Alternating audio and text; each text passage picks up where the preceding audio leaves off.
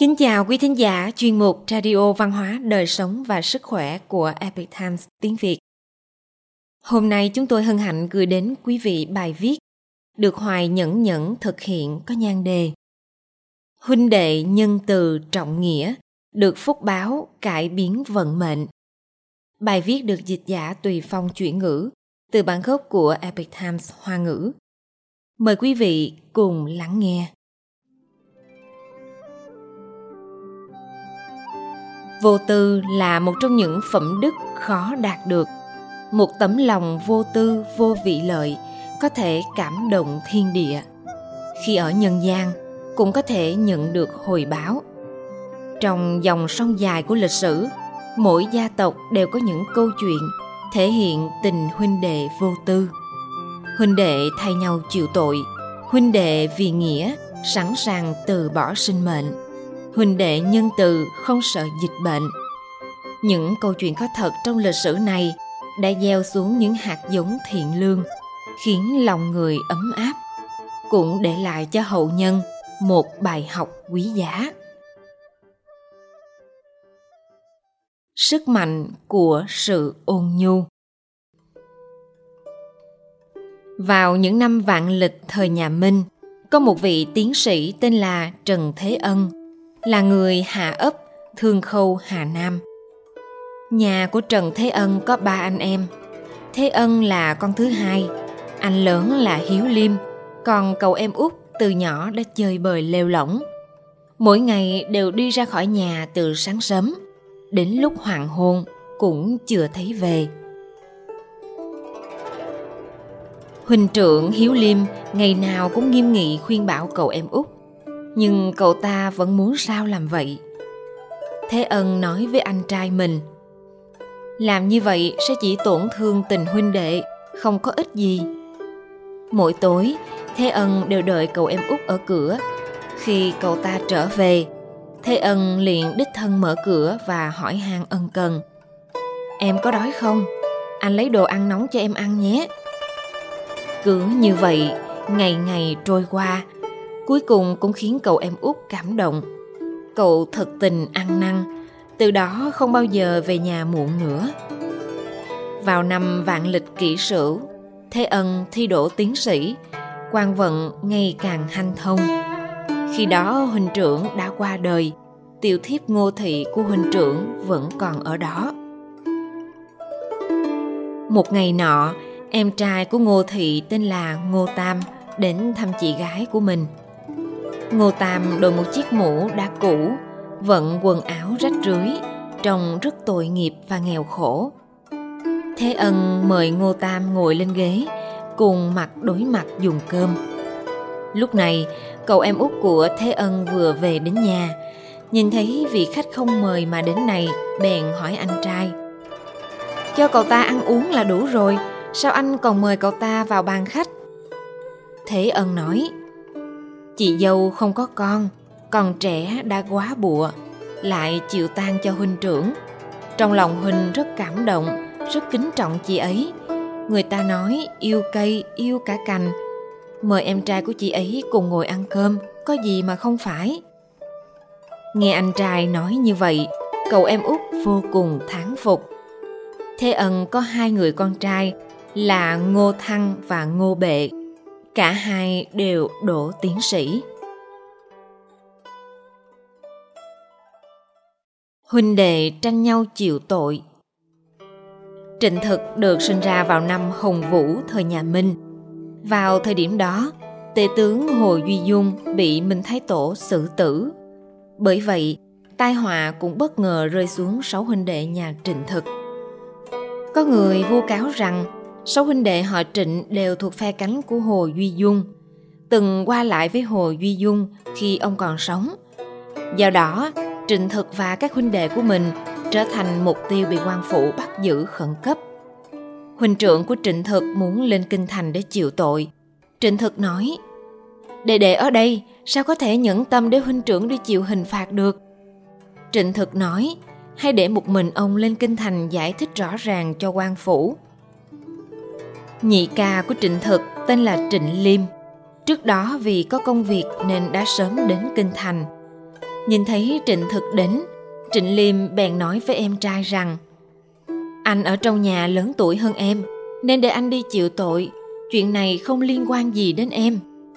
Trịnh Thực nói Anh trai, hãy để em đi nói rõ ràng, nếu không có cách nào để giải oan cho nhà chúng ta, hãy để một mình em chịu tội. Cứ như vậy, cả hai anh em đều tranh nhau đi chịu tội. Câu chuyện của họ cuối cùng đã đến tai mình Thái Tổ. Mình Thái Tổ bèn triệu tập cả hai huynh đệ họ vào triều để thăm hỏi. Thái Tổ nói với những cận thần ở bên mình rằng Các ngươi nhìn xem, những người như họ có thể làm những việc sằng bậy hay sao? Họ sẽ sẵn sàng theo người khác đi làm chuyện xấu sao? Kết quả là cả hai anh em họ đều được thăng chức làm quan tham nghị ở trong triều. Huynh đệ đấu tranh vì nghĩa, cam tâm thay nhau chịu chết. Tôn Cức được sinh ra vào năm Đại Minh, thời Nam Triều Tống Hiếu Vũ Đế. Khi đó, nếu trong nhà có nam giới, thì phải đi trấn giữ biên ải. Mỗi nhà cử ra một người. Em trai của Tôn Cức là Tôn Tác đã nguyện ý sẽ đi xung quân. Vợ của Tôn Cức là Hứa Thị nói với Tôn Cức rằng Phu quân là chủ của gia đình chúng ta, làm sao có thể để công việc nguy hiểm này cho em trai mình đảm nhận được. Trước khi mẫu thân qua đời, đã giao em trai cho phu quân. Bây giờ em ấy vẫn chưa kết hôn, vẫn chưa thành gia lập nghiệp. Còn phu quân đã có hai người con trai, dẫu cho chiến tử xa trường cũng không hối tiếc vì không có người nối dõi. Tôn Cước sau khi nghe xong lập tức đến quận phủ và nguyện ý thay thế em trai mình đi trấn giữ biên cương. Tuy nhiên Tôn Tác không đồng ý, không muốn để huynh trưởng đi lính thay mình. Hai anh em cứ tranh nhau để nhận làm công việc nguy hiểm. Điều này khiến thái thú Trương Đại trong tâm sinh nghi. Không biết ý đồ của họ là gì. Bởi vậy ông ta đã tách hai anh em họ Tôn ra hai phòng khác nhau đồng thời sai người hầu âm thầm đi điều tra. Sau khi cẩn thận điều tra, người hầu báo cáo lại với thái thú rằng hai anh em họ đều có ý nguyện cam tâm thay nhau chịu chết. Xin thái thú có thể yên tâm. Thái thú trường đại cảm động trước tấm lòng vô tư của hai anh em họ tôn, bèn viết thư trình báo lên trên về việc này. Kết quả là hai anh em họ đã nhận được thánh chỉ đặc biệt miễn đi lính huynh đệ nhân từ không sợ dịch bệnh Diệu Cổn sinh ra trong năm Hàm Ninh, thời nhà Tấn. Có một năm khi đại dịch xảy ra, hai người anh của Diệu Cổn không may qua đời vì nhiễm dịch. Nhị ca của diễu Cổn tên là diễu Bì thì đang ở trong tình trạng nguy kịch cha mẹ và người nhà đều đi ra ngoài lánh nạn chỉ có diễu Cổn một mình ở lại nhà và không chịu rời đi. diễu Cổn đã không quản ngày đêm, tự mình chăm sóc nhị ca, ngày ngày chuẩn bị thuốc thang. Đôi khi anh còn xoa nhẹ quan tài của hai người anh đã khuất và khóc. Sau hơn 100 ngày thì bệnh dịch biến mất. Khi đó người nhà của Dũ Cổn mới trở về nhà. Lúc này nhị ca Vũ Bì cũng đã bình phục. Còn Vũ Cổn thì hoàn toàn khỏe mạnh, may mắn không bị nhiễm dịch bệnh. Dịch bệnh có mắt Dịch bệnh có mắt, người tốt sẽ không bị nhiễm bệnh. Có rất nhiều bằng chứng như vậy trong lịch sử. Vào thời nhà Tùy, người dân Mân Châu rất sợ dịch bệnh. Khi một người trong nhà nhiễm dịch thì cả nhà đều trốn đi nơi khác. Vì vậy, người bệnh không có ai cứu chữa chăm sóc và thường sẽ qua đời. Khi Tân Công Nghĩa được bổ nhiệm làm Thứ sử Mân Châu, ông đã quan sát thấy tập tục xấu này, bèn dán bố cáo rằng tất cả bệnh nhân bị nhiễm dịch tại nhà sẽ được gửi đến công đường của Châu để được chăm sóc.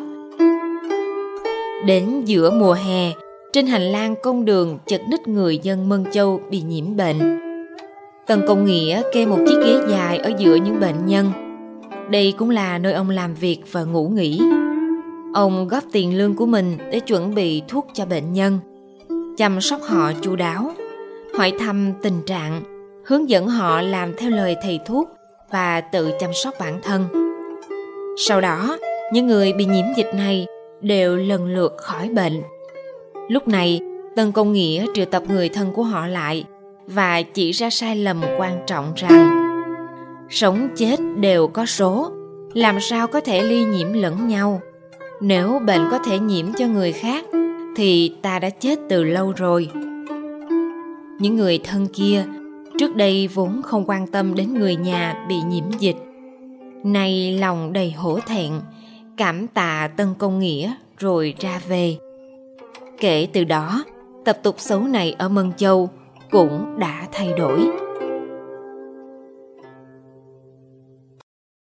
Quý thính giả thân mến, chuyên mục Radio Văn hóa Đời sống và Sức khỏe của Epic Times tiếng Việt đến đây là hết. Để đọc các bài viết khác của chúng tôi, quý vị có thể truy cập vào trang web epictimesviet.com. Cảm ơn quý vị đã lắng nghe, quan tâm và ghi danh theo dõi kênh. Mến chào tạm biệt và hẹn gặp lại quý vị trong chương trình lần sau. Kính chúc mọi điều bình an và tốt lành tới quý vị cùng người thân.